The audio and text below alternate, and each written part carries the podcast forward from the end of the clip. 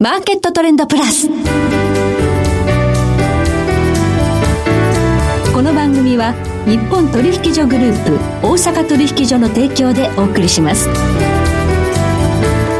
皆さんご機嫌いかがでしょうか大橋ろ子ですコモディティ日経平均先物などデリバティブ取引の最先生の情報をピックアップ今日はマーケットエッジ代表取締役小菅勤さんにスタジオにお越しいただいております小菅さんこんにちはよはい、こんにちは。よろしくお願いいたしろしくお願まいすします。小菅さんには今日は原油のお話伺っていきたいんですが昨日のニューヨーク市場で原油が急落してその直後に急騰して結局のところ一手こいになるという大きな動きありました何だったんでしょうかこれ、ウォール・ストリート・ジャーナルの報道なんですね。はいまあサウジアラビアが日量50万バレルの増産を行うと。増産だってえ11月に200万バレルの減産発表したばっかですよそうですねね。その報道でやっぱりびっくりしはてい協力したんですけど、ええその直後にサウジアラビアのエネルギー省が、はい、いや、そんなことないよって。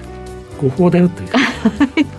えじゃあウォール・ストリート・ジャーナルの飛ばし記事だったってことになるんですか要するねに今のところはなんか、それを肯定する人はいないですね。ああサウジ以外に、そ例えば UAE なんかも、はいちょっと違うよと言っております。うんはいまあ、そのぐらい、まあ、OPEC のその生産というのは非常にその原油価格に及ぼすインパクトが大きいということで、まあ、12月にまた会合があってここでどうなるか本当にこの報道の裏側がどうなっているのか注目高いですよね。はい。はい、え今日はこれを含めまして原油価格この先どのような展望があるのか伺っていきたいと思います。今日もどうぞよろしくお願いいたしはい、お願まいすし。ます。その前に今日の主な指標をお伝えしておきましょう。今日大引けの日経平均株価です。170円95銭高、28,115円74銭で取引を終了しました。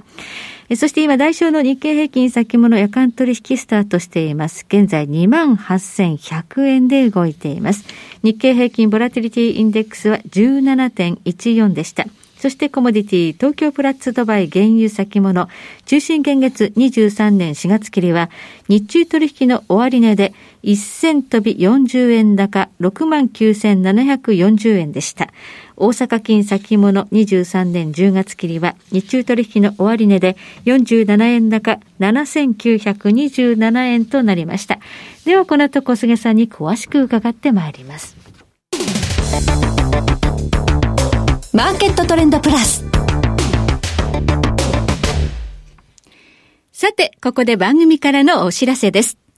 日経225先物や金先物など、大阪取引所に上場している先物、オプション取引が祝日でも取引できるようになりました。次回取引が可能な祝日は11月23日勤労感謝の日です。祝日取引の実施日や商品の詳細は JPX ウェブサイト祝日取引でご検索ください。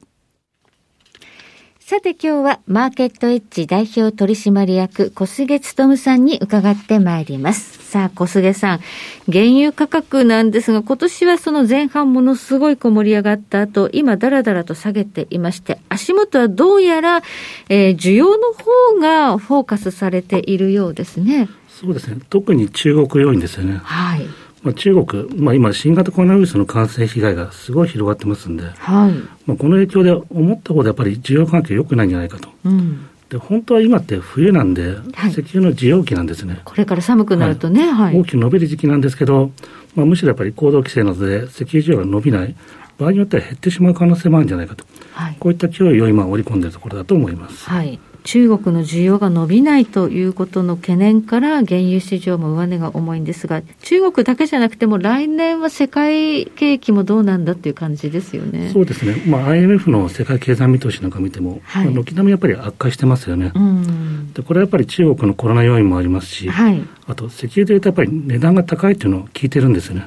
あーはい、まあ、各国が補助金を出して、まあ、値段を抑えてますけど、うんなかなかまあ石油にお金を使えないということで、まあ、この辺から需要が伸び悩んでいる、こういった影響は大きいかと思いまそうす。ですね世界もそうですが、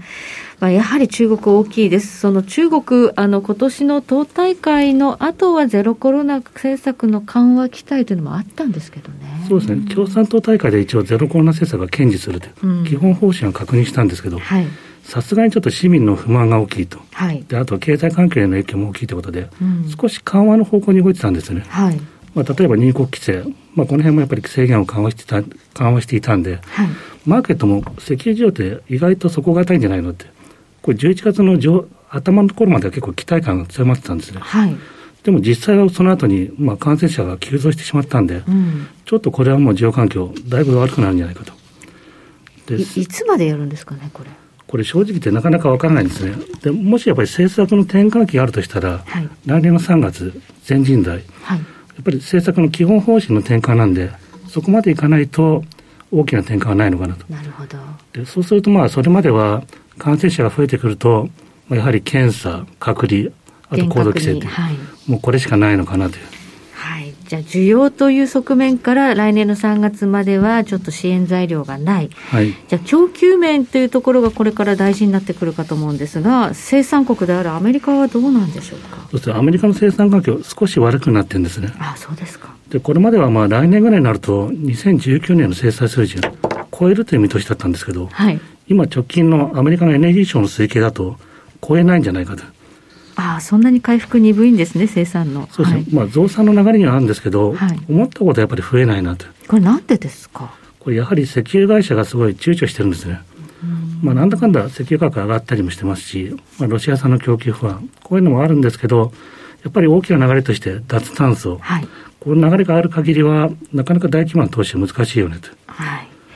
今、設備投資しても、投資して生産できる頃には脱炭素で、はい。回収できないかもしれないっていう、まあ、そういう思いがあるんでしょうね。これ直近のオイルメジャーの7、9月期の決算見ても、うん。投資が増えてないんですよね。ああ、そうですか。で石油会社が今何やってるかというと、上流部門はもう投資を抑えておいて、はい。むしろ脱炭素とかはい。再生可能エネルギー、はい。そっち側にどんどん投資してるんですね。ああ、そうなんですね。じゃあ、次の生き残り策というところにお金が回ってしまって、はい。まあ、従来型の石油の生産というのは、もうちょっとこう、細っていく方向ということなんですね。そうですね。あと意外とやっぱり値段の影響も大きいんですよね。はい。今消費、消費者から見たらやっぱり石油の価格って高高いいっとていうイメージです。言うんですけはいど、石油会社から見たらそうでもないなと。アメリカの石油会社どのぐらい欲しいんですか、価格。これ、ホワイトハウスがちょっと面白いこと言ってるんですけど、ええ、今戦、戦略石油備蓄、これをどんどん放置してるんですけど、 SPR、はい。もし70ドルまで下がったら、逆に買えますよって言ってるんですね。あ、備蓄増やします、はい買いますっていう。はい。これはだから、どんどん備蓄を放出して値段が崩れてくると、逆にシェールオイルが減産始まっちゃう可能性があると。ああ。だなるほど。じゃあ、70ドルっていうのが、石油会社にとって結構重要なラインだってそこうとでですすね。か、アメリカの政府はやっぱり、これまではやっぱり防衛しますよと。はい。なるこれ終わったらもう本当に減産始まっちゃうかもしれないと。恐怖心を持っているのかと思います。ほど。ということで、まあ、70ドルがアメリカの石油会社の、まあ、ちょっと一つのね、あの、まあ、生命線みたいなとこあるのかもしれないんですが、まあ消費者だとちょっと、消費者目線だとちょっと高いですよね。そうですね。まあ高いんですけど、うん。やっぱりこれからやっぱりどんどんずっと生産続けて、続けていく上では、もう安いという。なるほど。複雑です。そして生産国というとやはり OPEC プラスということになるんですが、12月4日に会合を控えて昨日のような飛ばし記事みたいなので結構動いたりするわけです。はい。え11月にはに日量200万バレルの減産を決めたんですよそしてね。一応生産枠ベースなんで、8月に対して200万バレル減らしますよと。うん。で、実際にはおそらく100万バレル強ぐらいの減産量なんじゃないかと言っております。はい。で、これまあ少ないとも言えんですけど、世界の石油需要の大体1%ぐらいなんで、はい。やはり規模としてはかなり大きいんですね。うん。ででも、減産してる割には、その石油価格が上がらないというのはやっぱ中国の需要の影響というこそとうでですすかね。ね。ずっと供給不安と需要不安が交錯してるんですよね。うん。だから供給不安の方にマーケットは目線が向かうと、まあ、今月の頭みたいに90ドル台はいまで上がっちゃいますし、逆に需要リスクに注目しちゃうと、あっという間に80ドル割るという、はい。すごい不安定な時代になってますよね。そうですね。じゃあ12月4日の OPEC プラス会合では何が決まるのか。一応メインシナリオとしては、多分このまま減産を続けていくという、はい。まあ、200万バレルの減産決めましたんで、うん。これをもう半年、はい。まあ、サウジアラビアが言ってるのにはもう1年、はい。来年の末まではこのまま行くよと。はい。で、これ一応 UAE なんかもこれに近いこと言ってますんで、うん。基本的には生産政策の変更はないのかなと思っております。じゃあこれ以上価格が下がるのは嫌だというスタンスですね。そうですね、やっぱり値段今かなり低迷してますんで、はい。そこでやっぱり増産っていうのは難しいですね。はい。そしてもう一つ大きなイベントがあるんですね。EU がロシア産原油の90%程度を完全に輸入停止、禁止するというのが12月5日からそうですね、もともと EU はやっぱりロシア産の化石燃料輸入を止めようということで、はいもう石炭はすでに輸入止めてますし、はいまあ、これから石油系もどんどん止めていこうという議論になってます。はいでパイプライン経由の内陸部の方はやはり止められないということで、うん輸入続けるんですけど、はいまあ、海上の輸入は基本的には12月5日で全部ストップします。こんなことできるんですかねそうですね、一応まあストップはするんで、はいもうこれでロシア産の原油が欧州に流れる流れっていうのはだいぶ止まってくると。はい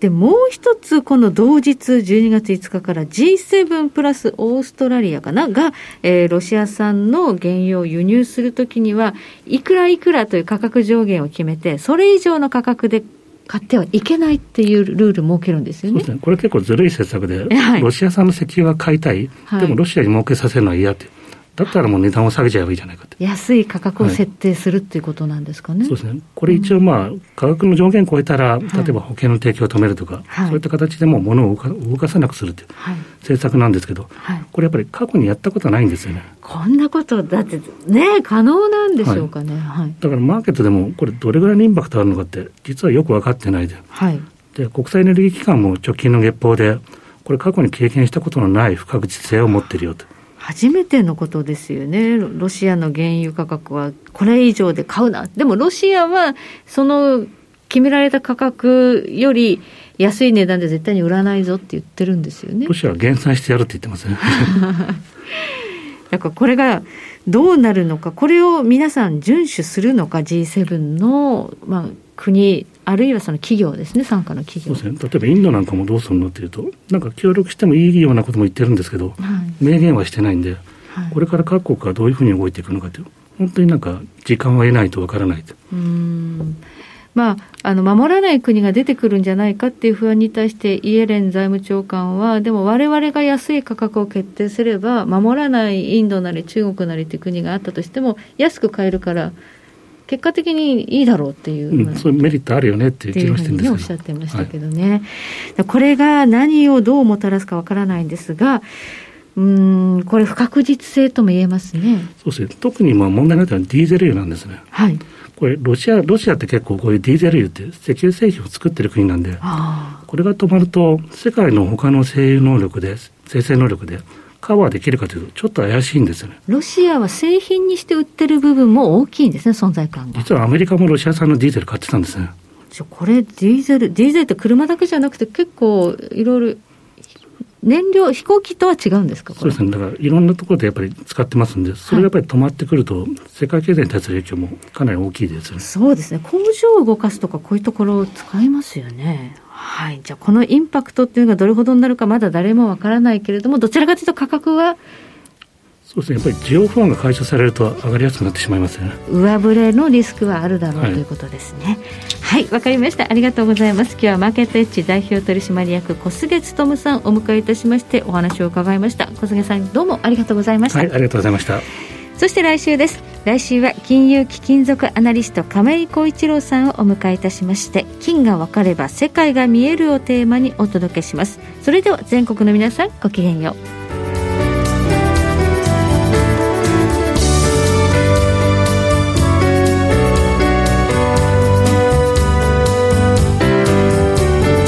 この番組は日本取引所グループ大阪取引所の提供でお送りしました。